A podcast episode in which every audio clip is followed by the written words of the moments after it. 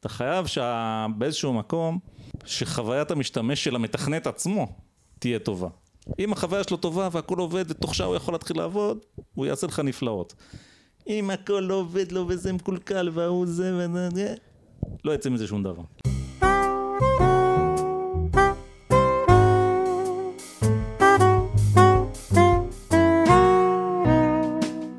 אדם אקראי, הפודקאסט שאפשר בלעדיו.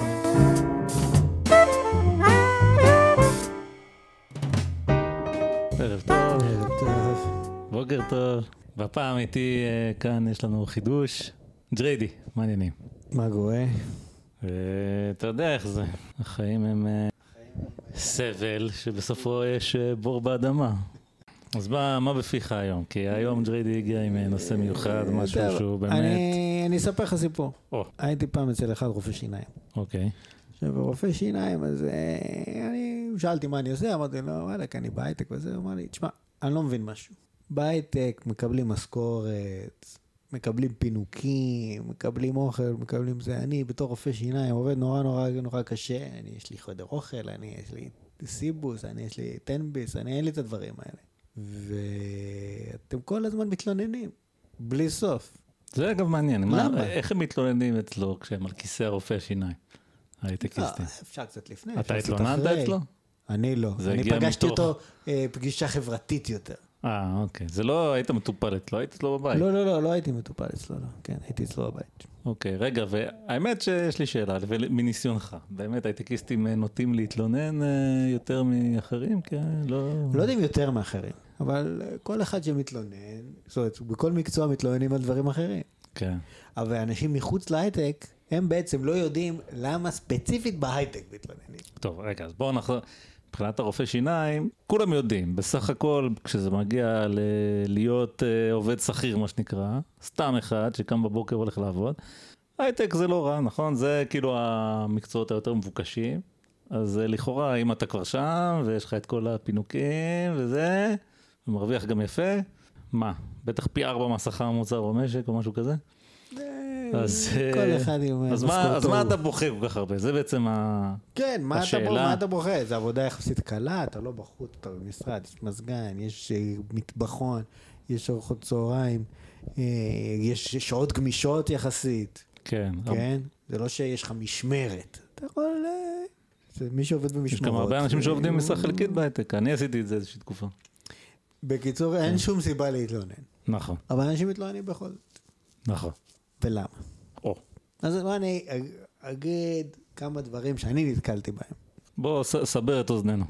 אני חושב, אני לא נדבר פה ככה, כן, אני לא עשיתי מחקר. אני חושב שהסיבה המרכזית לתלונות היא שהעבודה תכלס מאוד משעממת. נפש האדם לא בנויה לשבת כל היום מול מחשב. זאת אומרת, אם אומרים לך, אוקיי, עכשיו המשימה שלך לכתוב, מה שנקרא בעגה המקצועית קוד, לתכנת, אוקיי? אתה כותב כל מיני אותיות, ואם בא מישהו ושואל אותך שאלה, הוא מפריע. הוא פשוט מוציא אותך מריכוז, אתה לא מסוגל לעבוד. זאת אומרת, לא מדובר פה על, כן, על איזושהי עבודה שבה אתה איש מחירות שמדבר עם אנשים אחרים, או שאתה רופא, שאתה מטפל באנשים, או שאתה בדרן שהמטרה שלך זה לשעשע אנשים אחרים, אתה כל הזמן באינטראקציה. פה... עיקר העבודה, אתה בעיקר אמור לשבת מול מסך, לתקתק על המקלדת, ובעצם, טוב, כולנו מדברים עם אנשים אחרים, ועושים הפסקות וזה, בעיקרון, אתה לא אמור לזוז מהמסך. עכשיו, לשבת כל היום על הכיסא לבד, כן, ולא כל כך לזוז, זה נשמע כמו חלום, אבל... זה החלום של הומר סימפסון. אתה זוכר את זה? הוא... אתה זוכר את הקטע הזה? לא זוכר את הקטע. יש איזה קטע מופלא, שאומר סימפסון, מספרים לו שהוא מישהו במפעל פורש ועושים לו מסיבת פרישה. ואז עכשיו, מספרים לו את זה כשהוא שוכב על הספה מול הטלוויזיה כמובן. ואז הוא אומר, איך הייתי מת לפרוש, איזה כיף זה לפרוש. ואז אתה רואה שהוא חולם, הוא הוזה בנפשו את החיים הטובים של הפרישה, וההזיה שלו זה שהוא שוכב על הספה, ואז הוא כזה חולם שהוא שוכב על הספה, ואומר, איך איזה כיף יהיה לי. וכמובן שבמציאות הוא בדיוק על אותה ספה, אבל הוא לא כזה נהנה. לא משנה, נו. הרצתי את הבדיחה. לא, זה יותר מצחיק שרואים את זה. בכל מקרה, אז אתה אומר... אתה כל היום יושב על הכיסא. יש את העניין החברתי. עכשיו, זה באמת בגיל 20, 25, 27, זה לא כל כך נורא. אתה מגיע לגיל 35, אתה כבר 8 שנים רק יושב על כיסא. כן. כל היום. אתה פיזית, אתה פשוט מתחיל להרגיש את זה בגוף, שאתה מתפקד פחות טוב. אז לא הנפש ולא הגוף של הבן אדם, אבולוציונית, לא הגיעו למצב שאמורים שזאת העבודה שהם יהיו מסוגלים לעשות. כן, אבל זה, מבחינה מכבודך, לא כזה מיוחד להייטק, כאילו בסוף אתה עורך דין, וכל הפרודה משרדית כמעט. אתה פקיד בבנק, מנומה. נכנסת פעם לבנק. זה לא בדיוק שהם עושים שם ספורט. לא, אני מסכים, אני מסכים. אני מניח שגם עובדי הבנק מתלוננים על אותם דברים. זה לגיטימי. אני רק אומר שלמה ספציפית בהייטק, אז אני נותן את כל הסיבות. בסדר, אוקיי. עכשיו, נשאלת השאלה, כן? ברור לנו, כמו שאמרת יפה, אנשים מבינים מה זה לשבת על כיסא, ואנשים מבינים מה זה להתנוון, ואנשים אומרים, כן, כן, מה זה להתנוון? אבל יש לכם שיעורי פילאטיס בבוקר, ומנוי לחדר כושר חשבון. אתם פותרים את הבעיה הזאת. הפקיד בבנק יגיד את זה, כן? אני גם יושב על המחשב כל היום, ואני... פילאטיס, כאילו לא יודע, זה שם של מחלה, אמרתי לרופא, אמרתי לו, יש לי פילאטיס. כן, אבל ככה בית תקפנקים אתכם ועושים לכם ככה שעה בבוקר יוגה על חשבון זמן העבודה. כן. אתם מפונקים. ובמחילה מכבודכם, כן? משעממת. אתה מעיץ להגיד שעבודה בית משעממת, איך זה יכול להיות? מה, אתה חושב שלהיות פקיד בבנק שמעביר דפים וכל הזמן צריך להתעסק עם בירוקרטיה, זה כאילו עבודה יותר מעניינת? אתם מתכנתים, אתם בונים... מכוניות שנוסעות עוד לבד, אתם בונים כל מיני... דברים. זה מה שיפה בהייטק. צר עולמנו, אפילו פה הבחור שהוא הייטקיסט מכובד מאוד. לא יודע לתאר מה אנשים בהייטק עושים. לא, אני יכול לתאר לך, אנשים עושים... בדיוק, זה מה שאמרתי. היום כולם עושים מכוניות שנוסעות לבד באופן עקרוני, כן? אבל יש גם פרויקטים אחרים שהם מאוד מעניינים, כמו... טילים, מטוסים שתעשי לבד. יש כל מיני דברים. אבל בכל מקרה, כן, אתה לא יכול להגיד שלהיות פקיד בבנק, להיות פרנזם, ולא יודע מה, זה יותר מעניין. אתה צריך לשמוח שאתה באמת בטופ של העבודה שדורשת, היא גם עבודה שדורשת ממך להיות חכם, ודורשת מעמד אינטלקטואלי בעצם בשביל לבצע אותה. אז זהו שלא, אוקיי? מי שלא מהתחום, זה יכול להיות שזה יפתיע אותו קצת, אבל בסופו של דבר... עובד בהייטק, כמעט לא צריך להשקיע שום מחשבה, ומעט מאוד עושים דברים יצירתיים. כמובן שתמיד יש דוגמאות, כן? אני לא נכנס לזה. אבל אם מסתכלים על המסות, על הרוב, ובטח ובטח אלה שלא נמצאים באיזושהי עמדה, ברגע שאתה נכנס לעמדות ניהוליות, אז אתה כבר, יש סט שלם של בעיות. אתה מתעסק עם כוח אדם, ואתה מתעסק עם כל מיני דברים שהם אוניברסליים, נגיד, לעוד עבודות נוספות. אני מדבר ממש על האנשים שהם עובדים... אנחנו מדברים על הפועלים, לצורך העניין, על הפועלים של עולם ההייטק. פועלים של עולם ההייטק. שהם בסופו של דבר פועלים. כאילו, זה לא בדיוק... בעצם מה הטענה פה, שאני אנסח את הטענה שלך במילים אחרות, לכאורה, וזה די ידוע, שהפועל על פס ייצור, זה את העבודה הכי משעממת שיש. אתה עושה את אותו דבר בדיוק, ואתה עושה אותו כל יום הבוקר עד הלילה, ואחד הדברים שכאילו זה ידוע, שבשעתו, כשרק המציאו את הפסי ייצור, אז היה מאוד קשה להחזיק את העובדים, הם היו מתפטרים, כי זה היה משגע אותם. ואחת הסיבות שהמשכורות של נגיד פועלי פורד מאוד עלו, כן, כי פורד זה הרי האב טיפוס של הפס ייצור, כי היית צריך לתת להם איזשהו פיצוי על זה שהם צריכים לעבוד בדבר המשעמם הזה, וזה לא היה עוזר, גם ככה היו מתפטרים. ואז נולד עולם שלם של כאילו איך לגרום לעובדים לא להשתעמם, אז היה, אני קצת סוטה מהנושא, אבל... למה, אתה מדבר בדיוק על הנושא. אני נדמה לי שטיילור זה האיש שמצא, שאתה יודע, בהתחלה אמרו נביא הציצים לעובדים, יהיה להם יותר נחמד, באמת זה העלה את הפרודוקטיביות, אחרי זה ירדה עוד פעם. מה מסתבר? זה לא העניין שהציצים. עצם זה שמישהו חשב קצת על האנשים ושם משהו בשבילם, זה מה שכאילו הרים אותם. אחרי זה, רקחו את הציצים גם על הפרודקטיביות. כל פעם עושים איזה שינוי, זה קצת עוזר. אבל בכל מקרה זה כאילו היה ידוע שהעבודה מאוד מונוטונית. ובהייטק, הפועל הפשוט של ההייטק, שהוא קודם כל בוודאי בתנאים פיזיים הרבה יותר נוחים מאשר פועל בפס ייצור של אורז עופות או משהו כזה. אבל הוא עדיין פועל פשוט, והעבודה שלו מונוטונית במידה רבה. אתה חושב דקה ואחר כך יש לך 3 שעות של... כן, ולפעמים אתה גם לא חושב, זאת אומרת, בא מישהו, הוא אומר, אוקיי, המשימה שלך היא א' ב' ג' וזה מה שאתה צריך לעשות. עכשיו... כן, לפעמים אתה גם לא חושב, זה גם נכון? כן, זה תלוי, כאילו, כל אחד זה טיפה שונה, ואוקיי. גם, ושוב, גם נניח וחשבת, ונניח היית יצירתי לכמה דקות, כן? בטעות. ואחרי זה היית צריך, מה שנקרא, לממש את הרעיון שלך, לבצע, והביצוע עצמו יכול לקחת שעות, שבועות וחודשים. זה קצת כמו, נקרא לזה, כן, מי שכותב ספר. אחרי שכתבת את הספר, מישהו צריך לעבור, לקרוא את הכל, ולוודא שאין טעות. עכשיו, אסור שיהיה אף טעות. אף טעות. פעם שמת נון סופית במקום ו', כן? אתה צריך לתקן את זה. אתה לא יכול להוציא ככה ספר. אנשים כאילו יגידו, מה, קניתי ספר, שילמתי 100 שקל, ויש בו טעויות. זה נראה לא רציני. כן. ולכן אתה צריך עכשיו לערוך ספר של עצמך. אני לא יודע מי מהשומעים עשה את זה. זה משעמם, אתה כבר מכיר מה שיש בספר. אתה מנסה לקרוא ואתה פשוט מדלג על מילים. זה קשה מאוד.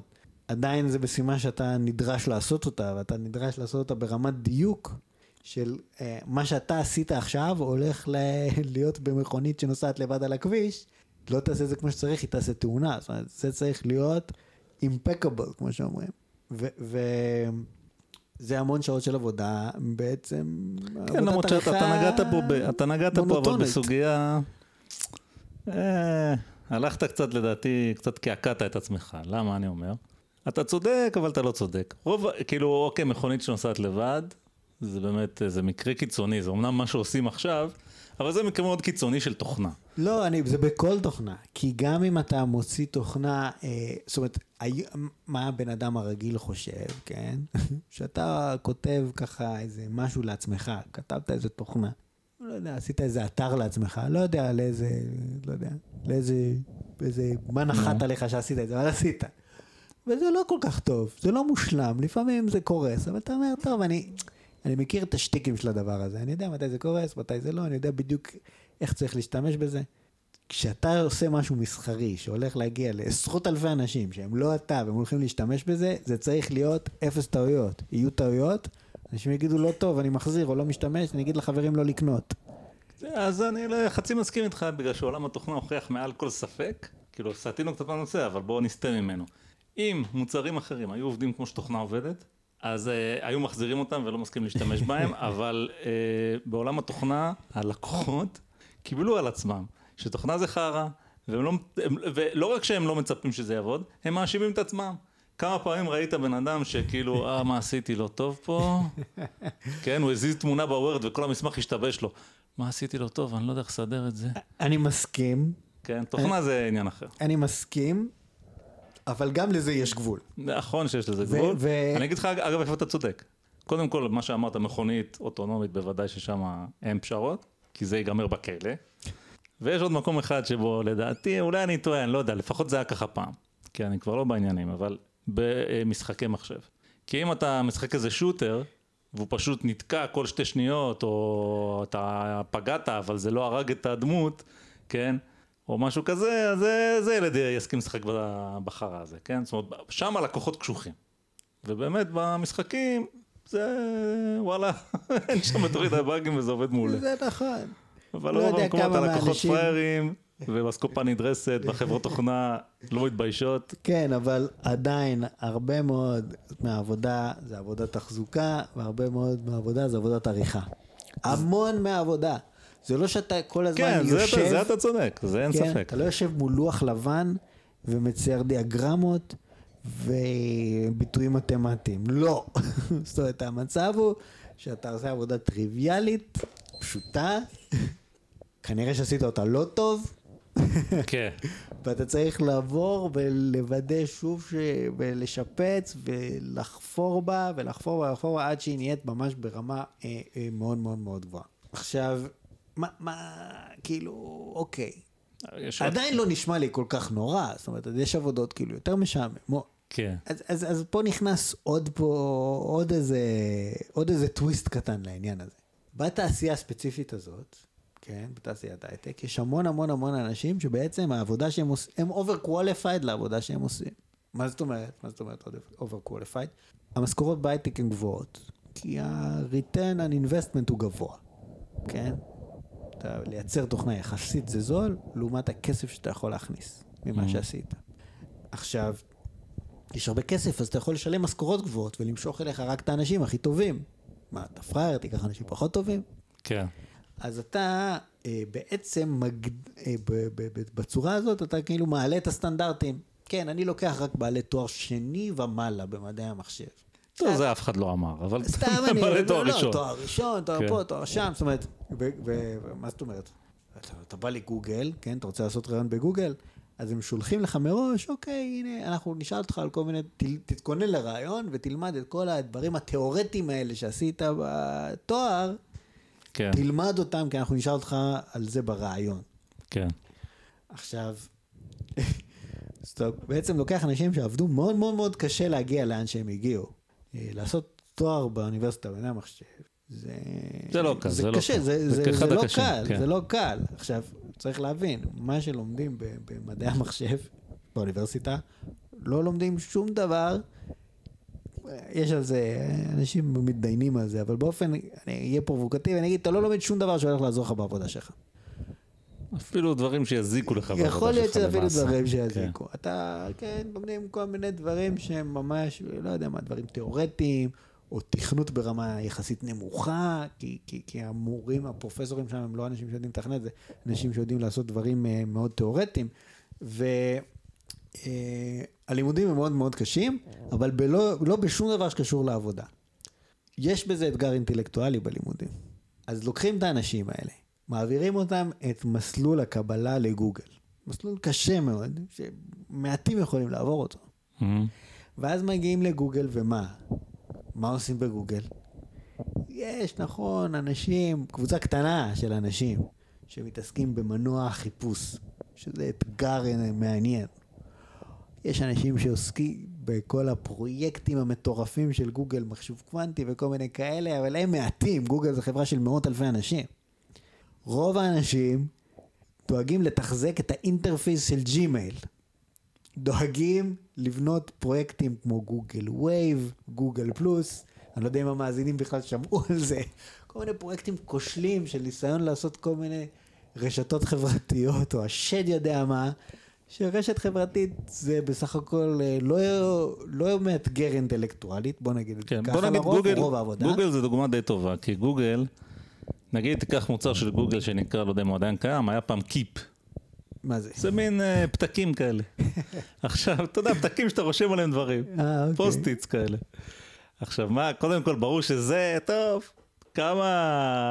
כמה מדהים זה כאילו, סתם, לא יודע, אתה בא לבחורה, אתה אומר לה, אני תעש קרב, אתה בא לבחורה, אתה אומר לה, אני מפתח פתקים כאלה. זה דבר אחד. דבר שני, תמיד שאתה חושב על בחורה, אז אתה יודע בדיוק מה שווה מה. דבר שני, הרי מה באמת זה, אני משתמש בהרבה מוצרים של גוגל, ומה הכיף? שהכל חובר. וזה אומר, כי אתה יודע, הקיפ מחובר לג'ימל, והג'ימל מחובר לדוקס, והדוקס מחובר לשמוקס, זה אומר שיש כאילו אינסוף עבודה של לעשות את כל הממשקים האלה. זאת אומרת, מי שעובד על הקיפ, אז הוא חייב עכשיו להתחבר לממשק של גוגל. עכשיו, זה שתכנן את הממשקים, זה כנראה בן אדם די חכם. כן, זה כאילו באמת, זה מאוד מאתגר לבנות דבר כזה שהכל עובד כאילו טוב. יש שמה זה. אבל כמו שאתה אומר, זה באמת, זה השמנת, זה האנשים באמת הכי חכמים בגוגל, זה מה שהם עושים. ויש את מי שהאשכרה צריך לדאוג לזה, שזה יעבוד. ו... טוב, אז עכשיו הוא צריך לממש את ה-20 שיטות שכתובות בממשק הזה שהם הגדירו. ואתה יודע... זה לא כזה מעניין. אז סתם כדוגמה ל... אתה מדבר פה על אנשים שהם באיכות הרבה יותר גבוהה, כן, מסוגלים לעשות הרבה יותר ממה שהם עושים בגוגל ספציפית. גוגל, כן, זה מקרה מאוד מאוד מתאים לתיאוריה הזאת, המקרה, כי מה קרה בגוגל? הם עשו את המנוע חיפוש, שעשה להם פשוט טונה של כסף. כן. עד היום זה מה שמחזיק את החברה. כל הפרסומות שצריכים לך במנוע החיפוש. זה הכנסות מטורפות של עשרות מיליארדים. ומה הם עושים עם כל הכסף? יש להם עכשיו את כל הכסף הזה. מה הם עושים? הם חיים, כאילו, זה מין, בוא נגיד, המצווה מספר אחת בחברה הקפיטליסטית, כן? זה לקחת את הכסף הזה ולהשקיע בחברה עצמה. כן. הם יכולים, הבעלים יכולים לקחת את הכסף לכיס ולשכוח מכל העניין. לא, הם משקיעים בחברה כדי לצמוח ולהיות יותר גדולים. ומה הם עושים? לוקחים את האנשים הכי טובים, גם יכולים לשלם הכי הרבה, כי יש להם עלי כסף. ואומרים, אוקיי, מה נעשה? נעשה ג'ימייל. אבל כאילו, כן, אימייל קליינטס היו... זאת אומרת, כל מיני תוכנות של אימייל. אתה לא מסכים איתך, כי ג'ימייל באמת יותר טוב מכל השאר. לא, נכון שג'ימייל יותר טוב. נכון, אני לא מדבר על העובדה שג'ימייל יותר טוב. אני מדבר על הבן אדם שצריך לעשות את זה בסוף, אוקיי? אז נכון, אני מסכים שיש קבוצה קטנה של אנשים שעבדו על הספאם פילטר שלהם, שזה איזשהו אתגר מעניין. אבל יש בן אדם ש... יש קבוצה גדולה של אנשים שהיו צריכים לעבוד על כל המנגנון השלם של מערכת המייל, שזה עניין שבסופו של דבר הוא די טריוויאלי, כן? לא צריך את האנשים הכל כך איכותיים האלה בשביל לעשות את זה. גם אנשים פחות טובים היו יכולים לעשות את זה. כן, אבל פה אתה גם נוגע באיזושהי נקודה באמת של, בוא נגיע לזה, שלב באמת הפיתוח ושלב התחזוקה. זאת אומרת, כל מוצר תוכנה, נגיד ג'ימייל, צורך העניין, זה דוגמה טובה. זה אימייל הרבה יותר טוב מה שהיה לפניו, ואני לא יכול לסבול כאילו לעבוד עם איזה אימייל אחר, כן? אני מניח שהאנשים שחשבו על הרעיון וגם מימשו אותו, קיבלו הרבה סיפוק מהעבודה שלהם. פעם. אבל עכשיו ג'ימייל כבר קיים מלא זמן, ומי שעובד היום על ג'ימייל, אז הוא באמת, עכשיו יש, במקום שיהיה כוכב, יש כוכב וסימן קריאה וסימן שאלה. כן, יש שם איזה, זה הגיע לאיזושהי רוויה. ואני מניח שבגוגל... תראה מה קורה בפייסבוק. פייסבוק כל כמה שנים, פתאום משתנה לך כל, אני לא יודע אם אתה נכנס לפייסבוק, משתנה לך הממשק. כן, מה קרה? לא היה לנו מה לעשות. לא היה לאנשים מה לעשות. מה היה רע בממשק שהיה קודם? כלום. מה היה טוב בממשק שעכשיו? כלום. יש מלא אנשים שעשו את העבודה הזאת. זה עבודה קשה, זה המון עבודה, וגם לוודא שהכל תקין והכל עובד והכל... וזה כלום, זה סתם. וזה אנשים כאילו מאוד מאוד מאוד מוכשרים והכי טובים שיש. העניין הזה, המין הדבר המשונה הזה, שיש המון כסף, וחברות משקיעות בעצמן, ואז באים כאילו אנשים הטובים, ואין כל כך מה לעשות איתם, אז זה יוצר סיטואציה שבה אנשים הם טיפה תוסכלים. זה מעניין מה שאתה אומר, כי נראה לי שהפיינת פה משהו שאני לא... שפתאום חידדת לי משהו, כי בעצם אתה יודע, אתה אומר, מה אתה עושה, מה אם אתה קפיטליסט, יש לך כסף, אתה צריך לעשות עוד כסף. עכשיו, ויש כל מיני דרכים לעשות את העוד כסף הזה, אז באמת יש את ה... נגיד את המקרה המעניין הזה של אילון מאסק, טוב, אז אנחנו הולכים לטוס לחלל, זה מה שאנחנו לעשות עם כל הכסף שלי, ובאיזשהו מקום, אם הוא יצליח, הוא באמת עשה משהו. אבל לא, זה נשמע שיש כאילו הרבה יותר כסף ממה שיש חזון. יש... חלף מהי. כי ואז אני טוב, מה אני אעשה מהכסף? אני אחליף את הממשק, שבמקום שיהיה כחול, שיהיה צהוב, שיהיה יותר יפה, וקצת יותר זורם, וקצת יותר זה. אבל זה באמת, באיזשהו מקום בזבוז של הכסף הזה, וקצת חזל באמת. זה נשמע קצת, אוקיי, אנחנו לא... זאת אומרת, אנחנו מן הסתם לא המנכ"לים של גוגל. כן. יש תמיד שרשרת מאוד הגיונית של אירועים והחלטות, שגרמו להגיע למצב שהם מפתחים את הקיפ, את הגוגל קיפ. כן. זה בסדר, אבל יש בן אדם בקצה שבאמת צריך לעשות את זה. כן. והוא בן אדם עם תואר ראשון, לא יודע, במדעי מחשב בציון 95 פלוס, והוא עבר את הרעיונות, והוא סופר מוכשר, ומה שהוא עושה עכשיו זה דברים של ילד בתיכון יכול לעשות, תכלס. נכון, הוא עושה את זה יותר מהר, נכון, האיכות טיפה יותר טובה, בסדר, אבל מבחינה אינטלקטואלית לבן אדם זה לא מאתגר. זאת הנקודה החשובה פה. וזה יוצר תסכול. ובואו נוסיף לזה את הדיסוננס בין העובדות לבין התדמית. נכון? אתה עובד בגוגל, אתה בן אדם חכם, אתה בן אדם שעובד עם השכל, אתה עובד על כולם בעיניים אולי, אבל אתה עובד עם השכל. וגם זה בעצם מפריע, נכון? זאת אומרת, אם אתה חי ככה, זה קצת מבאס, יש בזה משהו די מדכא, כן? יכול להגיד לך, אני יש לי כאילו ניסיון מסוים בתעשיית ההייטק, והייתי בכל מיני מקומות, ויש מקומות שאתה מרגיש שאתה מורח את הזמן ולא עושה כלום, וזה לא כיף. ויש מקומות שאתה כן מרגיש שאתה עושה משהו, כן, אבל זה לא מקומות שהם כל כך עשירים כבר, זה בדרך כלל יותר באזור של הסטארט-אפ. כן, אנחנו נדבר תכף. תכף נגיע גם לזה. עוד דבר, כן, שמתווסף להרמה הזאת של התסכולים, כן, הוא שסתם שאתה, נגיד, רופא, אז אתה מציל חיים של אנשים, אתה עושה מוזיקה, אתה משמח אנשים. כן, בואו לא נפתח את תיבת פנדורה של מה קורה כשאתה רופא, כן, בין להציל חיים של בן אדם לבין הפעם הבאה שאתה עושה את זה. כי זה עולם אחר, נכון? זה עולם כאילו מוטרף לחלוטין. לא, זה עולם מטורף, אבל כאילו מבחינת מה שאתה עושה בתיאוריה, מה שאתה אמור לעשות, הדברים שאתה מתעסק איתם זה בחיים של אנשים ובריאות של אנשים. בזה אתה מתעסק באנשים. אין אף רופא שאפשר להגיד עליו שמה שהוא עושה זה קיפ, כאילו ברמת החשיבות של העיסוק שלו, ברמת התכלס היום יום, כמה תפסים הוא צריך למלא, לא, כמה... זה בסדר. זה כאילו... אוקיי. לא, בדיוק, אני אחדד. יש שם פער, כן? נניח, כן, באמת יש לך עבודה סיזיפית ומתסכלת, כן? מה אתה עושה? אתה חופר באדמה במשך שעות, מניח את התשתית לדרך חמשי מסין לאירופה. אוקיי, אין בזה הרבה עניין בעבודה היומיומית, אבל אתה הולך לבנות משהו די גדול.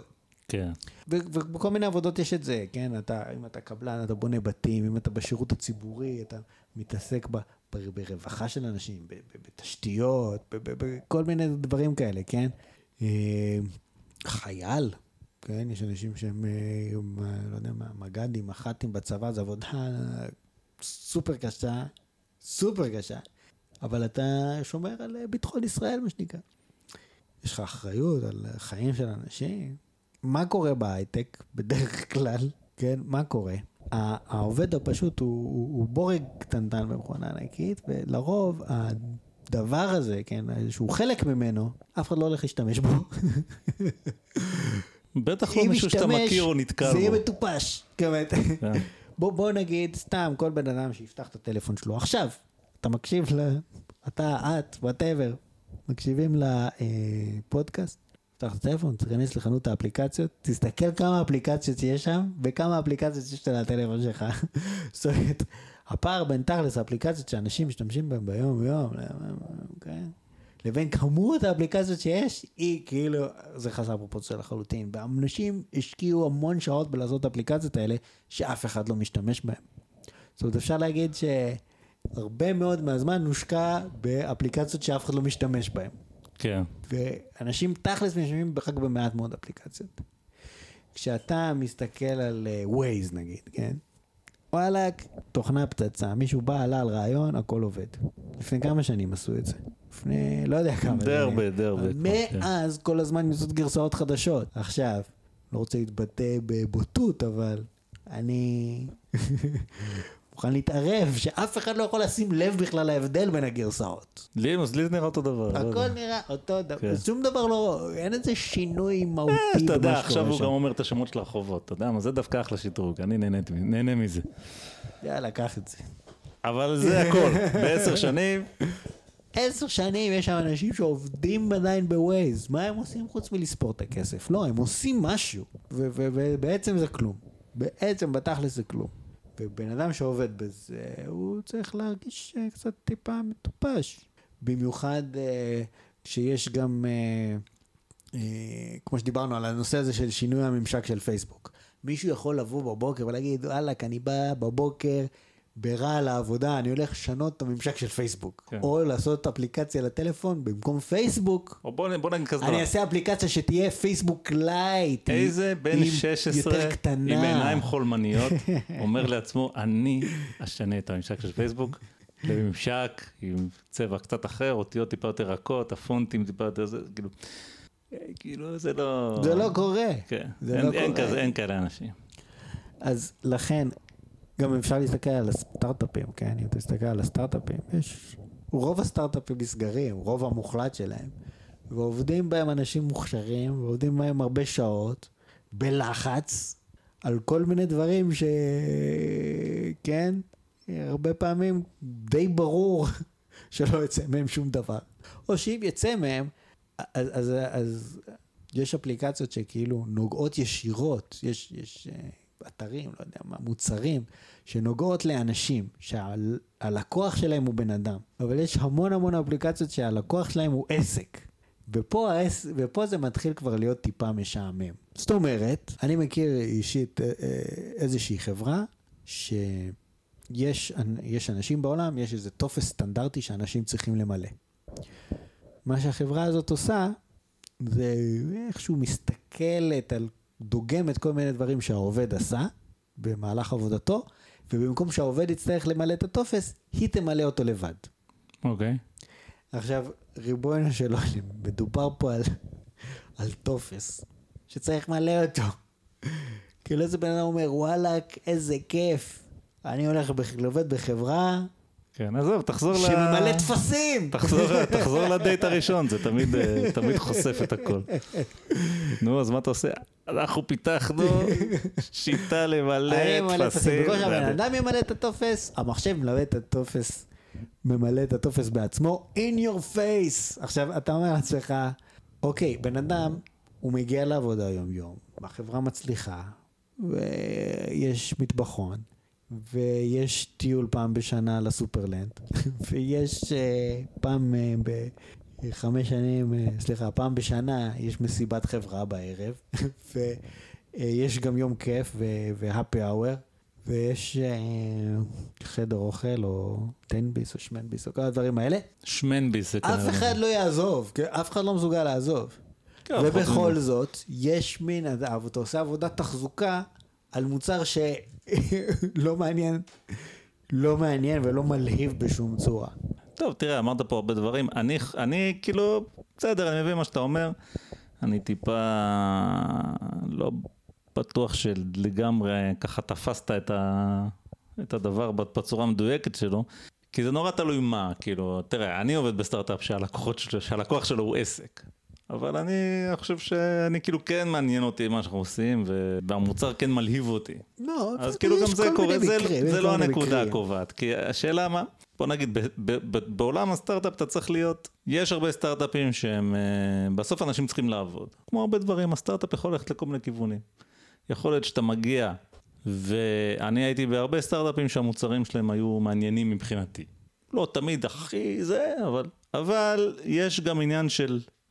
בואו נמציאותיים, בסוף אנשים צריכים לעבוד, הלכת, השקעת, למדת, עשית את התואר, עכשיו תחפש עבודה, עכשיו וואלה, לא כולם יכולים להתקבל לגוגל, זה כמו שאמרת, הם יש להם את הפריבילגיה לבחור את הכי טובים, זה שהכי טובים אלה אחרי זה, כן, מעוננים באופן מקצועי, זה עניין אחר, אבל בסדר, אנשים צריכים לעבוד איפשהו, עכשיו חלק מהאנשים האלה אז הם יגיעו לחברות שהם לא גוגל, אבל כן חברות מבוססות, והם לוקחות את האלה שהם קצת פחות טובים, אוקיי, והם השתממו להם שמה וגדלו קרס, אבל גם בסטארט-אפים, כי בסוף סטארט-אפ הוא עסק די נואש, לסטארט-אפ יש פחות משאבים, לא יכול לשלם משכורות כאלה גבוהות, כן? אז הוא צריך, אתה יודע, תלוי בנסיבות שלו, לפעמים הוא צריך להתפשר, וגם לקחת את האנשים אולי לא הכי טובים, תמיד כל סטארט-אפ רוצה את האנשים הכי טובים, אבל מה לעשות שכאלה יש מעט והם רוצים הרבה כסף, אז זה לא תמיד הולך, ואז יגיע לך עובד שכאילו, דווקא זה מעניין אותו, כן? וסטארט-אפ זה מקום שהעובדים צריכים להיות בעניין, אם הם לא בעניין, אז הסטארט-אפ כאילו יקרטע ולא יצליח.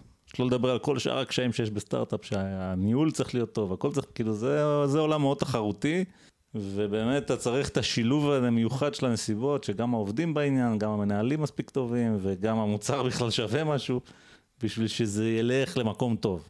אחרת זה מהר מאוד באמת מידרדר למצד אחד יש המון לחץ, ומצד שני אנשים לא כאלה engaged בהכרח במה שקורה, וזה כאילו אני חושב עולם אחר של תסכולים, שם זה דווקא לא בדיוק התחזוקה, כי אתה לא במצב של תחזק את המוצר, אתה בונה אותו, אבל עדיין, אתה יכול להיות פשוט לא כזה מעניין אותך, ובסוף זה לא החברה שלך. בוא נדבר תכלס על סטארט-אפים, כן? סטארט-אפים זה נראה פשוט, כן, אתה מגיע לסטארט-אפ, זה קטן, נעשית עבודה משמעותית, תמיד בהתחלה נעשית עבודה משמעותית, כן, אתה עוד לא בקטע של התחזוקה, אתה בקטע של לבנות את הלב של העניין, ואנשים, כן, ברבק, רוצים להגיע מהר לשוק, ללקוחות, להכניס את הכסף. יאללה, קדימה, ברבק. זה במקרה טוב, כי זה לא תמיד ככה.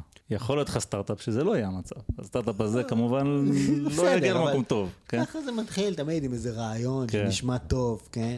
מתחילים ורצים על זה. עכשיו, מה קורה? צריך להבין. זה משהו שהוא נשמע קצת מוזר. לכתוב תוכנה, לתכנת, לעשות לכתוב קוד, זה משהו שהוא קל. למה? ארלה, איך אני יודע את זה? תחשבו על זה ככה. שמעתם על גאוני מחשבים שבגיל 12 פרצו לפנטגון. האם אי פעם שמעתם על ילד בגיל 12 שבנה מפעל? לא. כן? זה לא קורה. למה? כי לבנות מפעל זה דבר שהוא מאוד מסובך. ולפרוץ לפנטגון פחות. מסתבר שפחות. הנה עובדה שילד בן 12 יכול לעשות. לפרוץ זה כן, זה דברים. כל מה שקשור בתוכנה, זה דברים פחות מסובכים. אתה בבן אדם יחיד מסוגל לעשות דברים, רואים את זה גם בצבא, כן? בצבא, יש הרבה אנשים שהם כאילו עטורי הילה ומסתורין שיוצאים מיחידת 8200. יוצאים בגיל 21, והם כאילו כבר בנו פרויקטים מרשימים של תוכנה. כן, לא הייתי שם, אני לא יודע בדיוק מה עושים, אבל עשו, כתבו קוד, כן. באיזושהי צורה. הם גאונים, כאילו סוננו ונבחרו, אבל כן, כדי לבנות טיל, זה כבר צריך את האנשים של התעשיות הביטחוניות, שהם קונג'ים טיפה יותר מבוגרים, זה לוקח טיפה יותר זמן, וזה פשוט פרויקטים יותר גדולים ומסובכים, כן? הילדים שלוקחים אותם ככה לשחק במחשבים ב-8200, כי זה פשוט יותר קל להכשיר בן אדם לזה, ועבודה עצמה יותר קלה, אין מה לעשות. ופה אגב, אתה נוגע בנקודה שהיא מאוד חשובה לדעתי, כי באמת תוכנה מכל... בוא נגיד, קח תוכנה, לבנות איזו תוכנה שבאמת תעבוד, קח דוגמה משהו שעובד טוב, קח נטפליקס, נטפליקס זה מוצר שעובד טוב. בתור מישהו שעובד בהייטק, יש לי הרבה הערכה לנטפליקס, זה לא קל לעשות משהו שעובד טוב, כן? זה לא כל ילד יכול לעשות. עכשיו, אבל מה? אם אתה מדבר על באמת לבנות טיל, או אפילו לתכנן טיל, אין הרבה ילדים שיכולים לתכנן טיל. יש הרבה יותר ילדים שמסוגלים לכתוב איזו אפליקציה שעושה משהו, או אתר שדומה לנטפליקס. אפילו משהו מרשים. אתר שדומה לנטפליקס. כן. ילדים יכולים לעשות, ילד בן 14 יכול לעשות. נכון, בוא נגיד ככה. בוא נגיד, עזוב, הדברים שאתה, ריבונו של עולם, עשית בגיל 14, וואלק, אני לא רוצה להגיד פה באיזה שנה בדיוק זה היה, אבל זה היה, לא היה כלום, לא כמו היום, שאתה הכל אתה מוציא בגוגל, הפלא הגדול שזה היה לפני שהמציאו את המחשב, ובכל זאת אפשר. לא, שאתה עשית, היה נראה פיקס, היה נראה, אתה מסתכל, אתה אומר, בוא נעשה תוכנה שכתבת מקצוען. אבל לא תכננתי טיל. עכשיו, מה העניין? העניין הוא שמחסום הכניסה לעסקי התוכנה הוא נמוך. זאת אומרת, יש הרבה אנשים, אנחנו יודעים את זה, אנחנו יודעים שהדעה הרווחת בציבור היא לא כזאת. כאילו, אנחנו בדעה שאנשים קצת לא מבינים, כן? של תכנת זה מי יודע מה. זה לא מי יודע מה בכלל. בסוף, מה זה לתכנת? כשאתה ילד, זה די מדהים, כן? מה זה לתכנת? אתה בעצם כותב באנגלית, הוראות, כן? והמחשב עושה מה שאתה אומר לו, אז זה לא כזה מסובך. עכשיו, ברור שזה לא לגמרי איך שאני מציג את זה, אבל בגדול זה המהות של העניין. עכשיו, לעשות את זה, אז כל ילד יכול לעשות את זה, וככה זה גם נראה. מה אני מתכוון? באמת שבעולם התוכנה יש הרבה מאוד קוד, שהוא ברמה לא גבוהה. עכשיו, אתה יכול, המחסום הכניסה הוא נמוך, אתה יכול לכתוב את הקוד. אתה יכול לכתוב את הקוד.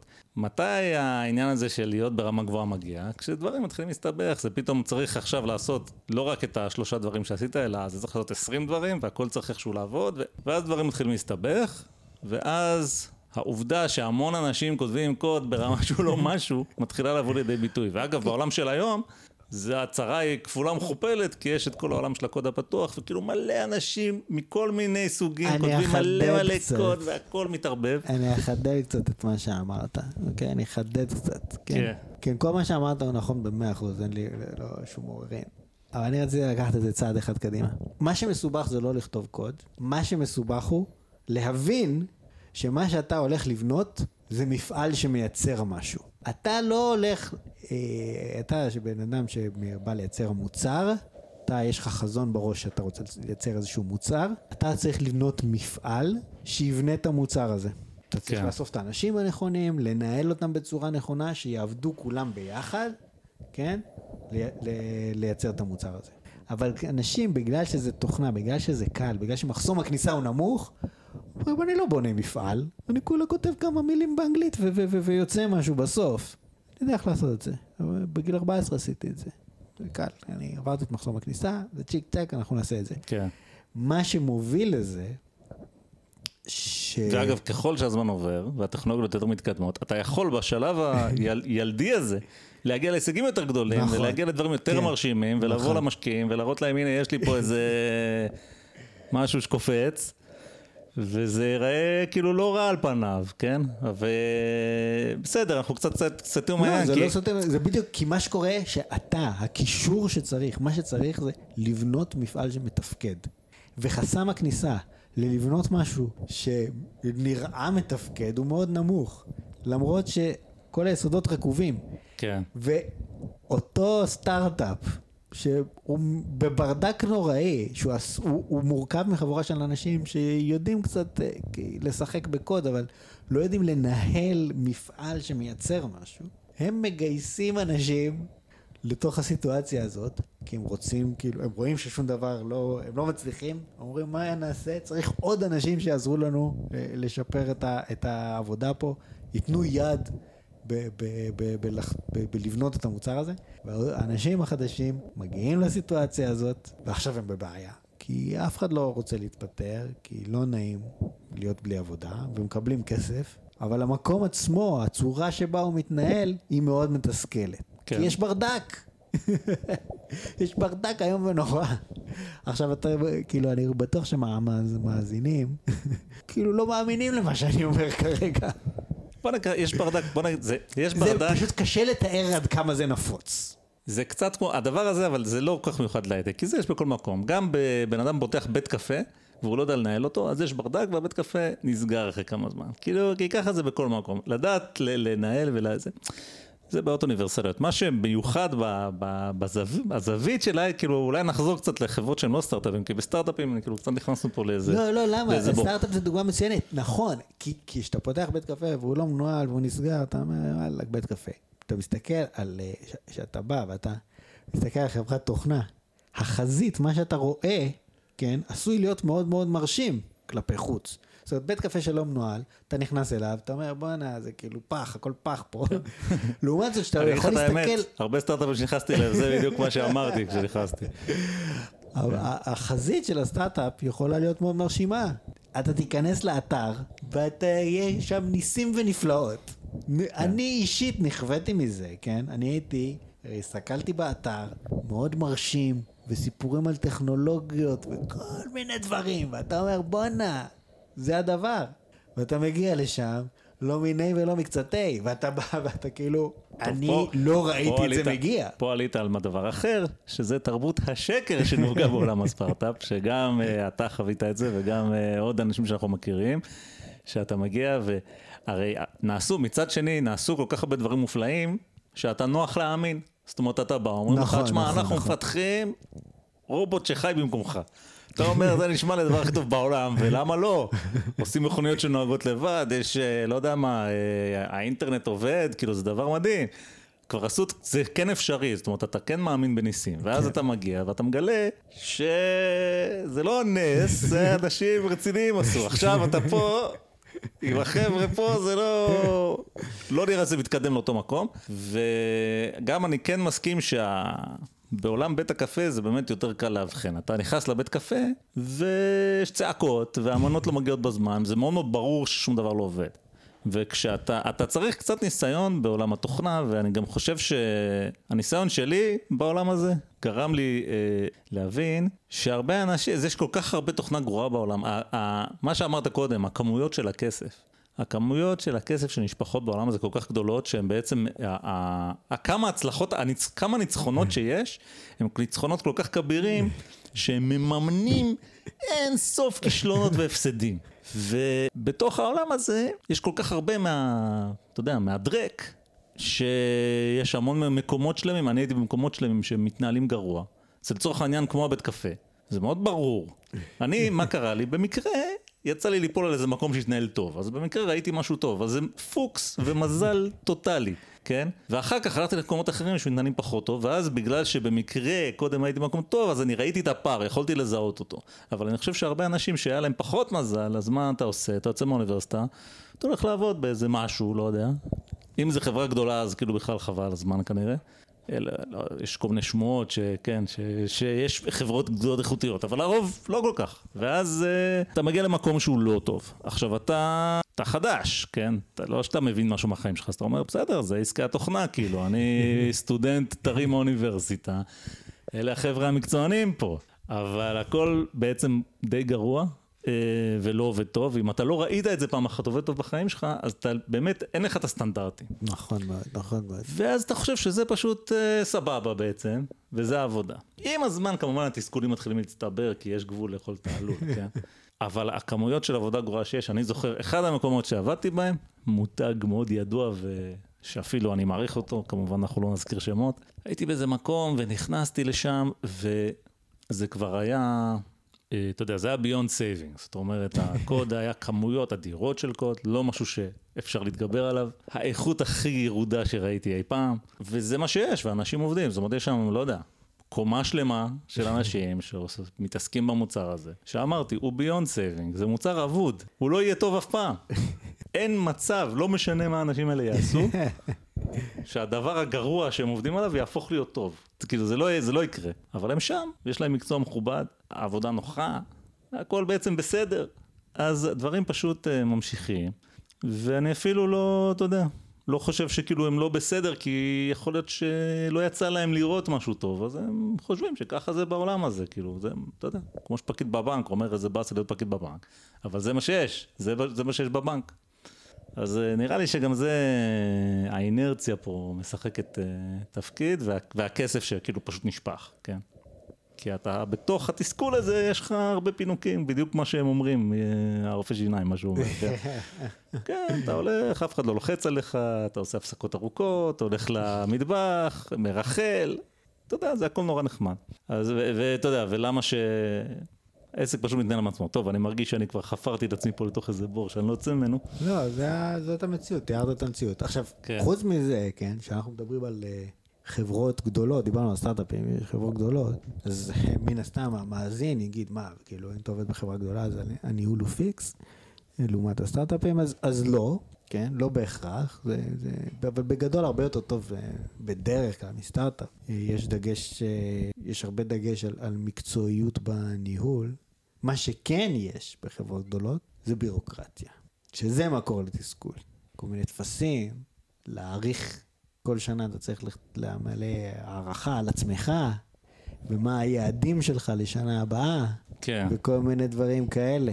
אתה צריך, הייתי במקום עבודה שהיית צריך כל יום לכתוב כמה שעות עבדת על כל פרויקט, משהו כזה. וכאילו אתה לא זוכר ומה, איזה פרויקט של מי, של מה, וכאילו זה פשוט ניג'וס, שיכול לקחת גם, לא יודע מה, רבע שעה, 20 דקות, כאילו לפעמים, כל יום.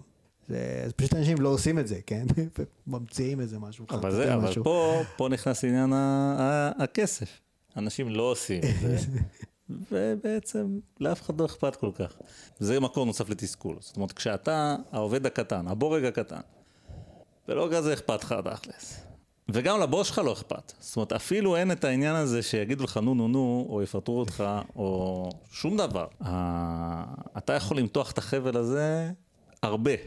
אתה יכול לעשות מעט מאוד בעצם, במקומות כאלה. אתה יכול לא לשתף פעולה עם כל מיני דברים שרוצים שתעשה, לכתוב את המיילים האלה שאתה מתאר אותם וכן הלאה. ולא קורה כלום, כי יש משהו מנומנם. בחברות גדולות, כן, בהחלט אתה, זאת אומרת, זה לא כל אחד, אבל בהחלט אתה יכול להביא את עצמך. זאת אומרת, בוא קצת נבין על מה מדובר פה. חברה גדולה, עם מאות אלפי עובדים בעולם, עושה המון כסף. האמת היא, שמי יפטר אותך? זאת אומרת, יש את הבוס שלך, והבוס שלך לא נעים לא לפטר אותך. לא נעים, לפטר זה לא נעים. זה לא נעים. וזה לא הכסף של אמא שלו. זה גם לא כתוב בשבילו. אחר כך הוא צריך להסביר למה פיטר אותך, למה גייס אותך, כל מיני בעיות. בטח אם שגייסת מישהו, אז אתה מפטר אותו, אז בכלל אתה בצרות, ויש תקן, ואיבדתי תקן, ולא יודע מה, כל השטויות האלה, אני לא מבין בזה. כן. אז פשוט מעדיפים להשאיר, ורק לדחוק את הבן אדם, לשים אותו בפינה שלא יפריע. עכשיו, זה נשמע קצת אכזרי אולי, אבל אם אתה נמצא במקום שמכריחים אותך למלא כל מיני תפסים, שהם לא חשובים, כאילו מה זה לא חשובים? אתה מרגיש שהם לא חשובים לפחות, וזה שטויות, אתה לא רוצה להתעסק בהם, ואתה מרגיש שמבזבזים לך את הזמן. וכמו כן, יש אנשים לידך, כן? שהם מנומנמים, והם לא עובדים נורא קשה, ולא מפתחים אותה. אז אתה אומר לעצמך, כנראה שאני צריך בעצמי, אולי אני אוריד גם קצת את הרגל מהגז, כי אין פה כזה אווירה של עשייה. איפה בכלל הדפשה של הגז, כאילו. תשמע, הייתי באיזה מקום. נהיה, מבחן לקמוס טוב לדברים האלה, אם אתה מגיע לעבוד בהייטק, הנה, אליך מטריקה, כן? כך עובד מנוסה בחברה הזאת. עובד מנוסה ששם כבר שנה פלוס, תן לו מחשב חדש מהקופסה. כמה זמן לוקח מהרגע שהוא פותח את הקופסה, עד הרגע שהוא יכול להתחיל לעבוד. אם זה לוקח יום, לא רע, לא רע. אם זה לוקח שעה, זה מקום טוב. עכשיו אני הייתי במקומות, זה לקח שבועיים. כי צריך כל מיני ציוד, ועד שמביאים, והבן אדם שאחראי לציוד, אתה יודע, זה בדיוק כמו זה נשמע, כן? הזוהר של עולם ההייטק כאילו מסתיר את זה, אבל בסוף יש שם איזה אפסנאי, כן? הוא יושב באיזה מחסן, יש לו את המלאים שלו, אתה רוצה שאני אביא לך עכשיו, זה, בסדר, אני אביא לך. עובר יום, עובר עוד יום, עובר עוד יום, יש לו דברים אחרים לעשות, אין לו כוח. לא יודע בדיוק, אתה יודע למה זה ככה, אבל זה ברור שהארגון הזה הוא לא מתפקד טוב, כן? כי אמרתי, מקום טוב זה עניין של שעה. אתה מחשב, שעה, זהו, אתה מתחיל לעבוד. מקום לא טוב, אז אמרתי לך, זה לקח שבועיים עד שיכולתי להתחיל לעבוד, אני לא אומר שהכל עבד, אבל יכולתי להתחיל לעשות משהו. ואז גם, עכשיו יש עוד עניין שגורם לתסכול, במיוחד במקומות שהם כבר מבוססים, שזה בעיה, יש בעיה קשה בעולם התוכנה. שתכלס, למרות כל ההישגים המופלאים, האמת שהאנושות לא יודעת לכתוב תוכנות שעובדות. כאילו יש באמת את המקרי קיצון האלה, של נטפליקס, שוואלה זה עובד, כן, אין לי מה להגיד, אני מוריד את הכובע, אבל יש את שאר המקרים, שאר המקרים, כן, זה סוג של עובד, אבל אתה יודע, יש כל הזמן כל מיני בעיות. ותמיד יש את מה אני עושה עם זה? ואין לך מושג, כשמשהו משתבש, אין לך מושג למה. אתה לא, במקרה הטוב יש לך איזו הודעת שגויה שאתה לא מבין, מה אתה עושה? חפש בגוגל. אם אתה מוצא את זה, במקרה מישהו כבר אחר חשב בשבילך, מצוין, אתה פותר. אם לא, אתה צריך לפתור את זה בעצמך, אוי ואבוי. עכשיו אני פתרתי בעצמי איזה 2-3 בעיות, בדרך כלל יש פתרון בגוגל. לפעמים, מה לעשות? אתה אשכרה זה שצריך לפתור את זה, אתה בסוף אתה פותר. עכשיו, זה לא שאתה פותר את זה כי אתה חכם. אין פה חוכמה. זה לחפור ולמצוא ולחפש, זה. הנה. לצורך העניין, כן, כדימוי למי שלא מתמצא בעולם התוכנה, הנה, זה, אני רואה שהגלגל הזה הוא צריך להיות לו 9 שיניים ויש לו 7 שיניים. טוב, הנה, אני אחליף אותו. בסדר, הנה, עכשיו זה עובד. זה משהו כזה. אז זה משהו די מטופש. הרבה פעמים אין לך חצי מושג ואתה, אין לך סיכוי גם לגלות מה זה. כי אתה לא מתמצא, המערכות התוכנה האלה מורכבות מהמון המון רכיבים, שאתה אין לך מושג מה הם עושים. ואז יש את זה שיודע, כן? בדרך כלל יש איזה מישהו שהוא בחברה כבר 10 שנים, הוא כבר הכל, מכיר הכל, אבל רק הוא יודע. שזה אגב עוד סימפטום לארגון שמתנהל גרוע, כן? כי ארגון שמתנהל טוב היה משכפל את הידע הזה איכשהו, באיזושהי דרך. או מנסה לתקן את הבעיות, כן? ושהם לא יצטברו ויצטברו. קיצור, הרבה פעמים המוצרי תוכנה האלה מגיעים למצב שכל כך מתסכל לעבוד עליהם, שאתה יודע, ומצד שני זה מחשב.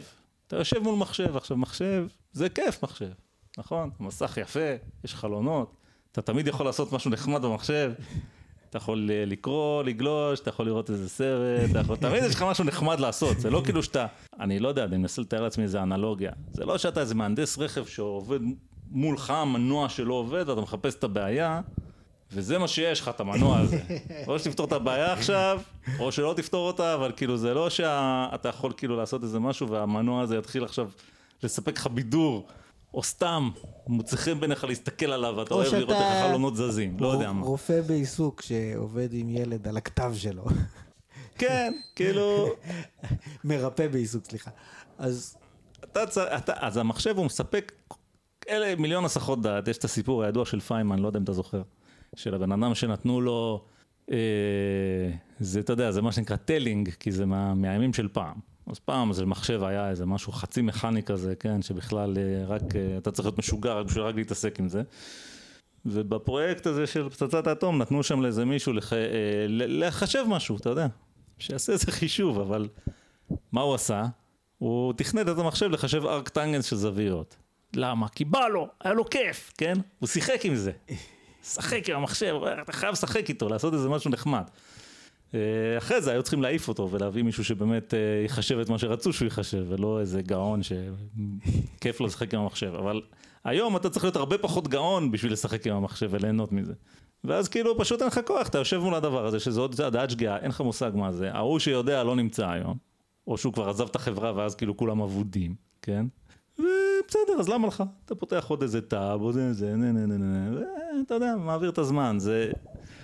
זה משהו שהוא קצת מאוד מקעקע את עצמו, כאילו רמת המשמעת שצריך בשביל, כאילו בסוף כדי לעשות תוכנה איכותית באמת, אז הארגון צריך להיות איכותי, צריך שתהיה שם איזושהי רמה של משמעת, אתה רוצה לעשות משהו כמו נטפליקס, אני מבטיח לך שיש שם משמעת, שם לא נותנים למצב להידרדר למקום הזה, כי כשהמצב הגיע למקום הזה, אז לאנשים אין כוח והם לא יעשו את זה, אתה חייב שבאיזשהו מקום, שחוויית המשתמש של המתכנת עצמו תהיה טובה, אם החוויה שלו טובה והכל עובד ותוך שעה הוא יכול להתחיל לעבוד, הוא יעשה לך נפלאות. אם הכל לא עובד לו וזה מקולקל והוא זה וזה, לא יצא מזה שום דבר. לא, אתה מאוד מאוד צודק, אני שכחתי, אבל זה אחד הדברים שאני מאוד מאוד מאוד שמתי עליהם דגש, ואני אמרתי כאילו בחברה שהייתי למנהלים, אמרתי תקשיבו, מה שאני מציע לעשות, הוא לא הולך להכניס כסף. כסף לא נרוויח מזה. ולא סיימת את המשפט, כי זרקו אותך מהחדר באותו רגע. והדבר הזה, הוא לא יהיה מאוד משמעותי במה שקשור לזמן הפיתוח. אבל יהיה טיפה יותר נחמד לבן אדם לשבת ולעבוד. בוא נעשה איזשהו פרויקט קטן, שיותר דברים ייקחו פחות זמן. אם אתה עושה איזה משהו, במקום שהוא ייקח שעתיים, שייקח 10 דקות. אנשים עושים את זה שעתיים, הם נגנבים, מאבדים ריכוז, יושבים שעתיים על וויינט. בואו נזכיר מעמד שזה יהיה 5 דקות. סתם יהיה יותר נחמד. כן. אז טוב, זה לא ככה מוכרים את זה. שיהיה כיף לאנשים כאילו, סתם שיהיה להם נחמד לעבוד. כן. לא. זה לא שיקול. אבל זה, ופה עשית את הטעות. בסדר, אני לא אמרתי שאני חכם. אבל יש התעלמות מוחלטת מסביבת העבודה של המתכנת. זאת אומרת, לצורך העניין, זה לא שיקול. זה לא שיקול בכלל. עבדת באיזשהו מקום שמישהו אמר, וואלק, הכלים שלנו מיושנים ומעפנים. בואו נעשה משהו שנעבור לעבוד בצורה נחמדה. אני צר לי לומר לך שעבדתי בהרבה מקומות כאלה, כי זה בדרך כלל אני זה שאמר את המשפט הזה, אבל אני חייב להגיד שבהרבה מקומות זה לא הזיז לאף אחד. יש מקומות שכן, שאתה יכול להגיד ואנשים יקשיבו, אבל זה באמת היוצא מן הכלל. רוב המקומות. לא, אני אתן לך, אני אחדד, נניח בהם, ויש משימה ידנית שצריך לעשות. כן. כן, צריך לעשות משהו ידנית, לא יודע מה, לרשום את כל המספרים 1-10 על המסך. ובמשך שנים רושמים 1, 2, 3, ככה, מישהו ממש מקליד. כן. וזה מבאס להקליד את זה. תכלס, מה, עשיתי 17 שנה באוניברסיטה בשביל לבוא להקליד את הדבר הזה? בוא נשקיע קצת זמן, נעשה משהו שיעשה את זה אוטומטית. יהיה יותר נחמד להיות פה. כן. לא רוצים.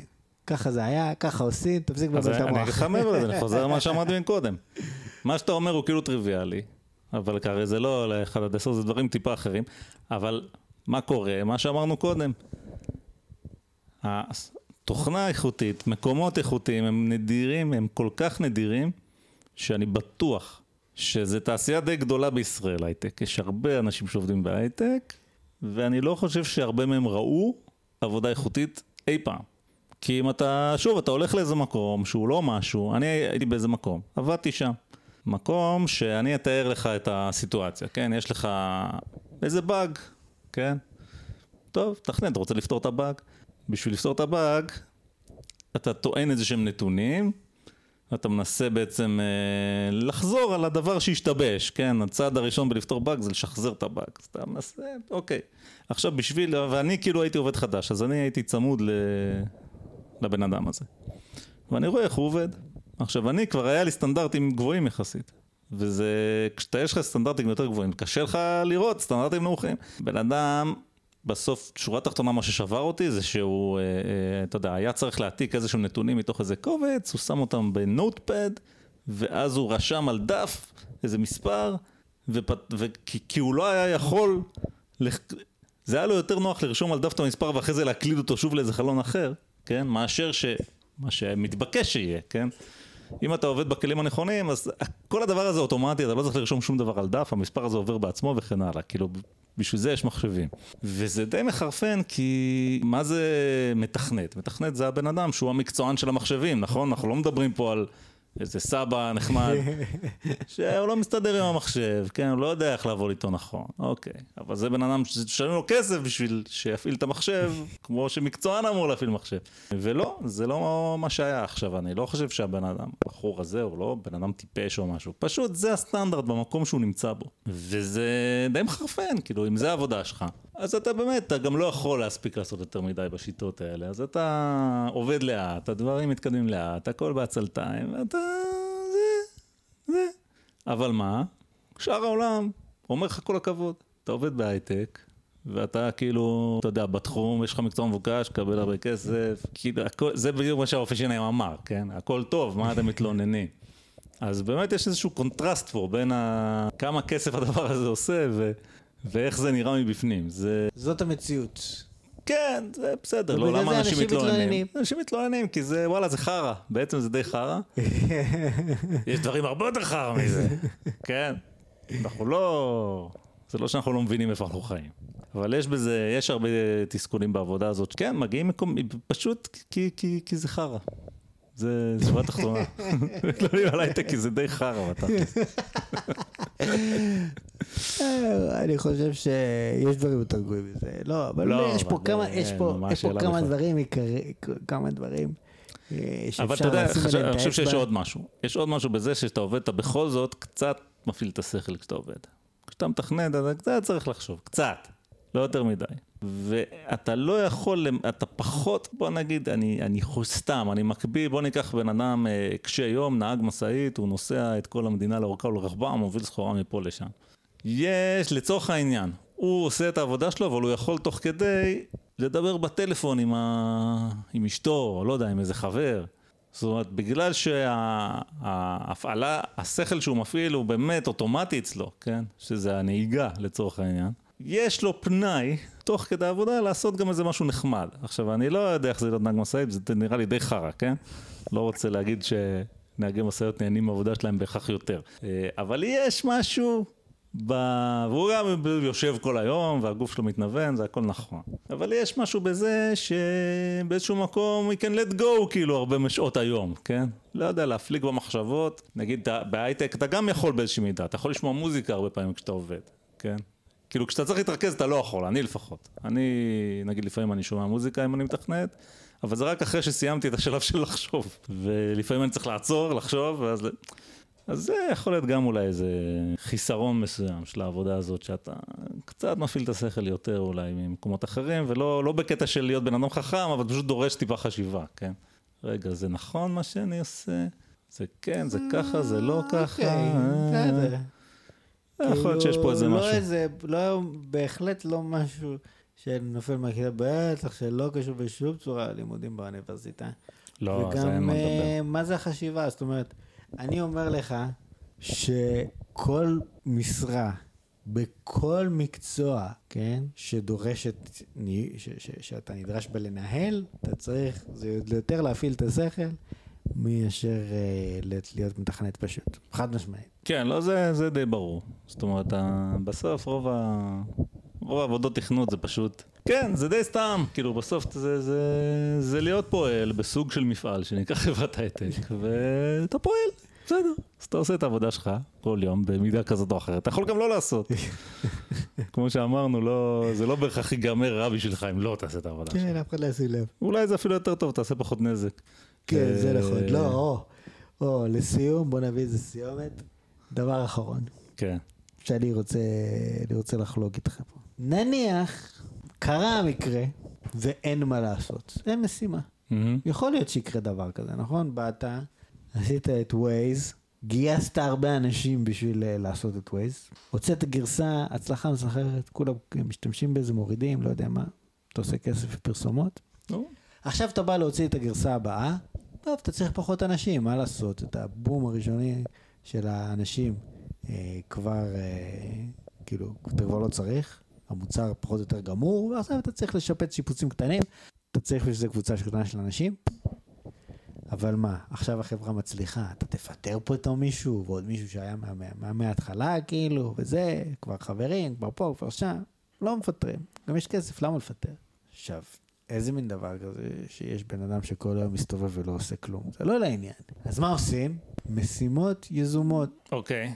מה זאת אומרת? אתה רוצה, אתה זוכר, שפעם היה לנו איזשהו רעיון, שאת כמה השורות האלה בתוכנה, אנחנו נפצל את זה לשני קבצים, שלא יהיה רק באחד. עכשיו לא צריך לעשות את זה. אולי צריך לעשות את זה, לא יודע מה, כחלק מאיזה תוכנית כוללת של שיפור הקוד, לא יודע מה. לא יודע מה. לא, אבל שיפור הקוד, בשביל מה רוצים לשפר את הקוד? לא. אתה צריך שלך איזושהי מוטיבציה בשביל לשפר את הקוד. אם הכל עובד, והקוד כמו שהוא עובד, אז מה יש? הכל בסדר. לא יודע, כאילו אפשר להתפלסף על זה, אבל בסוף לא צריך את הדבר הזה. אבל הבן אדם לא עושה כלום, וכן, פעם רצינו לעשות את זה, יאללה, תעשה. עכשיו, הבן אדם הוא לא מטומטם. מי שנתנו לו לעשות את זה, מבין שזה סתם קשקוש בסיבה, כן, יזומה. אין צורך לעשות את זה. זה שם את סיטואציה בעייתית. אם הוא לא עושה את זה, הוא לא הקשיב לבוס. אם הוא כן עושה את זה, הוא מבזבז את הזמן של, הוא מבזבז את הזמן של עצמו. הוא עושה עבודה שבאמת אף אחד לא צריך. אף אחד, זה כן, סתם. אבל זה, אתה טיפה, נשמע לי טיפה קיצוני מה שאתה... לא, אני זה. ראיתי את זה וראיתי את זה בעיניים. אוקיי. והיה מקרה, אני אומר לך דוגרי. נו. No. הייתה מישהי, הבוס שלה, ישב מאחוריי, והיא באה אליו. היא אומרת לו, תשמע, נתת לי כל מיני משימות, עשיתי אותם. אז הוא אומר לה, את זוכרת את הסימולטור הזה, שפעם חשבנו שפה זה, תעבדי עליו. בשלב הזה, אני, כן, קפצתי הפיוז, אני אמרתי, מה זה השטויות האלה? לא צריך את זה. אף אחד לא הולך להשתמש בזה, אף פעם. אתה יודע שזה סתם. סתם נתת לה, כדי שלא תשב, תקרא וויינט. פה נשאלת השאלה באמת. לא, כי מה קורה? שאתה במפעל שמייצר מכונית. זה פס ייצור, נורא ברור, שיש לך את העבודה שלך, לתקוע את הגלגל במקום. אין דבר כזה, אתה תוקע את הגלגל במקום, זה העבודה שלך. אבל במפעל שמייצר תוכנה, זה משהו קצת אחר. זה לא כל כך ברור מה התפקיד שלך. למה צריך בשביל התוכנה הזאת צריך 8 אנשים ולא 7? אבל בצוות כבר יש 8. לא משנה שפרויקטים כבר עברו 10 שנים מאז שהוא היה 8, ופרויקטים יחלפו, ועכשיו הפרויקט יותר קטן, צריך בשבילו רק 2, אבל יש 8 אנשים. כן. מה עושים עם כל האנשים? אבל זה, תראה, זה מה שאתה מתאר. מתחילים לזרוק להם משימות. מה שאתה מתאר יכול לקרות גם במפעל, למשל. אם המפעל, לא יודע, יש טכנולוגיות חדשות, עבודה התייעלה, מה אתה עושה? אתה יכול לפטר את העובדים, שאתה לא צריך אותם יותר, כי יש לך טכנולוגיות חדשות, אבל לא בא לך. אני חד משמעית. אז אוקיי, אבטלה סבירה. זה יכול לקרות גם במפעל. אני רק תיארתי את הסיטואציה של נקודה ספציפית במפעל. כן, נכון, יכול להיות שאתה... עכשיו אתה מביא רובוט שמחבר את הגלגל. למה זה לא קורה במפעל? קודם כל, כי במפעל... אני לא יודע, קודם כל זה כנראה כן קורה. זה קורה, נו. זה כנראה קורה. ויכול להיות ש... במיוחד במפעל עם ועד. סבבה, זה דברים שקורים. מה שקורה בהייטק אין ועד, אבל בהייטק לא צריך ועד. כי הסגסוג כל כך גדול, שהחברה יכולה לרשות זה לעצמה. ובעצם לא צריך, למה שיהיה אי נעימות? למה שיהיה אי נעימות? אין לה לעשות משהו. עכשיו, מה שאף אחד לא מעיז להגיד... שזה לא בסדר לתת כסף לבן אדם שעשה כלום. כי אתה יכול להגיד לה... לא בהכרח שזה לא בסדר. חלק, זה כאילו תחשוב שזה מין סוג של דמי אבטלה. במקום שזה יפטרו את האנשים, ילכו לקחו מהמדינה. אתה צודק. אז החברה משתתפת, עוזרת למדינה בכלכלה. סוג של דמי אבטלה, בסדר, קיבלתי. אבל עדיין, הרי זה לא... אף אחד לא יגיד את זה באופן מפורש. זאת אומרת, הוא לא יעבור לבחורה ויגיד לה, אתה יודעת מה? תעשי מה שבא לך, אל תבואי אפילו לפה, תעשי מה שאת רוצה, את לא מפודרת, הכל בסדר, אפשר לקבל משכורת, ותהני לך, כי אני אשמח שלא תהיי פה, כי את רק אוכלת לי את הראש. הוא יכול גם להגיד לה, או לא, לא משנה. רווח נקי בשבילי. הוא יכול להגיד לה, לכי, תסתובבי, תמצאי לעצמך משהו לעשות. אנשים רוצים לעבוד, כן? כן. תסתובב, תמצא לעצמך משהו לעשות, דבר, תלמד, אולי יש איזה... צוות אחר שעושה משהו מעניין, נעביר אותך, לא יודע מה, כאילו מין, בוס לא יגיד דבר כזה, זה לא, הוא לא רוצה לאבד איש צוות עכשיו, אולי הוא אומר, אני אצטרך אותו מחר, למה שזה, עוד חצי שנה, בינתיים שישב אצלי, כאילו, זה גם עניין של כוח, יש לך הרבה עובדים, יש לך הרבה כוח. יש פה המון עניינים, אתה גם לא יודע איך זה ייגמר, זה לא שבדיוק זה דבר שגרתי לעשות, להגיד לעובד, אתה יודע מה, שב, תהנה, וכשנצטרך אותך נקרא לך. הקטע של לשבת, זה גם כן, יש לי משהו שקשור לסיפור הזה קצת, שקשור קצת, שהייתה תקופה, יצא לי להיות באיזה מקום, שהייתה תקופה שהיה כמה חודשים, שלא מה לעשות בכלל. אני בדיוק הייתי עמדתי לנסוע לקנדה, אז לא רציתי להתפטר, אבל פשוט לא היה מה לעשות. היינו איזה כמה חבר'ה, וכאילו בסיטואציה הזאת גם כאילו לא היה לנו בוס ממש, היה שינוי מבנה, שינוי ארגוני, ואיכשהו יצא שנפלנו בין הכיסאות, ולא עשינו כלום. מה זה לא עשינו כלום? ישבנו, ראינו סרטים, סיפרנו בדיחות, ישבנו, אכלנו גלידות, פשוט כל היום עברנו בצחוקים כאילו. כן. לפעמים נכנסה איזה משימה מכל מיני פרויקטים עתיקים, ככה אמרנו יאללה נעשה אותה בכיף. היה כיף. אחרי זה בסוף התקופה פתאום התחילו להיכנס פרויקטים, נכנס קצת סדר לעניין, והיה איזה פרויקט שניתן לשני צוותים, אחד לצוות שלנו, את אותו פרויקט בדיוק, ניתן לנו וניתן לצוות אחר, שהביאו את האנשים שם מן הגורן ומן היקב. חבורה של אנשים לא קשורים מול צוות שלנו, שהוא כבר מגובש אחרי כל החודשים של הצחוקים שעשינו, ופשוט השארנו אבק לצוות השני. אוקיי. עבדנו ביחד בכיף, כאילו היינו חברים, כאילו עשינו את זה במוטיבציה, עשינו את זה בכיף, וכאילו הכל זרם. כי גם חברים, אז כאילו, אתה לא מתבייש לדבר, כאילו, אתה לא מכיר את האנשים, אתה קצת אומר, אני לא אגיד כלום, אני לא רוצה לצאת טמבל, ככה כאילו, כן. יש תקשורת יותר פתוחה, וגם יש מוטיבציה, אתה לא רוצה לאכזב את החבר, כאילו יש הרבה דברים שקשורים לגיבוש. הזמן הזה שלא לעשות כלום, הוא לא בהכרח גורם נזק, אז מה אם הם לא עושים כלום? הוא יושב לא עושה כלום, אבל מה עושה צחוקים? גם צחוקים זה חשוב. זה פה מתקשר לנושא של הניהול, ולהבין איך לעשות זה כמו שצריך. אני לא מומחה בזה, ממש לא. אני לא יודע איך לעשות את זה. אבל כן, יש בזה, זה מקצוע לכל דבר ניהול, זה משהו שדורש ידע, ויש הרבה מקומות, במיוחד בעולם התוכנה, שאין את זה בכלל, וזה לא מתפקד. וכן, שנותנים לך לעשות משימה, סתמית, שאתה יודע שאף אחד לא צריך, רק כדי שלא יגידו שאתה יושב ולא עושה כלום, זה מתסכל. כן, ואנשים מתלוננים על זה. כן, זה גם צריך לקחת בחשבון, כשארגון מגיע לכזאת רמה של סגסוג, שוב, שהוא יכול לאכול את האבטלה הזאת, הסמויה מן העין. גם בעולם של ההייטק זה מאוד מאוד קל, יחסית זה קל, אני חושב שזה יותר קל בהייטק בתחומים אחרים, להמציא עבודות איזומות כאלה. זה כל כך קל להגיד לבן אדם, הטכנולוגיה הזאת, תלמד את הטכנולוגיה הזאת, בוא נעשה איזה POC שזה משהו, ונתת לו עבודה עכשיו לחודש, בכיף. ושאין סוף מזה. כל הזמן יש עוד טכנולוגיות ועוד דברים ועוד זה. אז להמציא כאילו דברים שהם מצוצים מהאצבע, אבל שזה לא ירגיש ככה, זה לא כך קשה. זה נכון, זה נכון. שמע, חשוב, אני הייתי באיזה מקום, אני נגיד בן אדם, אתה מכיר אותי, אני תמיד מדבר על טסטים ודברים כאלה בתוכנה, באתי לאיזה מקום וקרה שם מקרה, המנהל שגייס אותי זה לא היה המנהל שקיבל אותי, הוא בינתיים מתפטר, כן? סימן טוב לבאות. כן, סימן טוב לבאות, בדיוק. באתי אליו, אמרתי לו טסטים וזהו, אמר לי מצוין. באמת, יש לנו טסטים לא טובים, וזה מאוד מאוד חשוב שיהיה, ובוא תראה מה אתה יכול לעשות. הנה, זה כבר משפט שמעיד על מקום שמתנהל גרוע, בוא תראה מה אתה יכול לעשות. ועשיתי, רוצה להגיד לך שבאמת השקעתי, התאמצתי לבדוק שם מה העניינים ומה לא בסדר, והתחלתי באמת לעבוד ולכתוב טסטים חדשים, וזה גם מין נישה כזאת שהרבה אנשים לא אוהבים אותה, את הקטע של הטסטים, אז כאילו אף אחד אחר לא רצה לעשות זה. אז בדיוק באתי לו טוב. ככה זה כאילו לתומי חשבתי, כמובן שגם אותו זה לא עניין, אבל הוא כבר קיבל אותי, אתה יודע, עובד שהוא לא החליט לגייס, הוא כבר קיבל אותי, נו, עובד חדש, מה נעשה, מה אתה רוצה לעשות? כן, כמה זה מגוחך. מה בא לך לעשות? אני טסטים וזה וזה וזה, אחלה. ואיך תעשה את הטסטים שלך? ועולה, הלכתי, ובאמת לא התרדתי אותו הרבה מאוד זמן. ואני יכול להגיד לך בדיעבד, שזה מאוד ברור שתכף זה לא עניין אותו בכלל. אני באיזשהו שלב, אתה יודע, גם אתה קצת מאבד את המוטיבציה, שאף אחד לא אכפת מה אתה עושה, כן?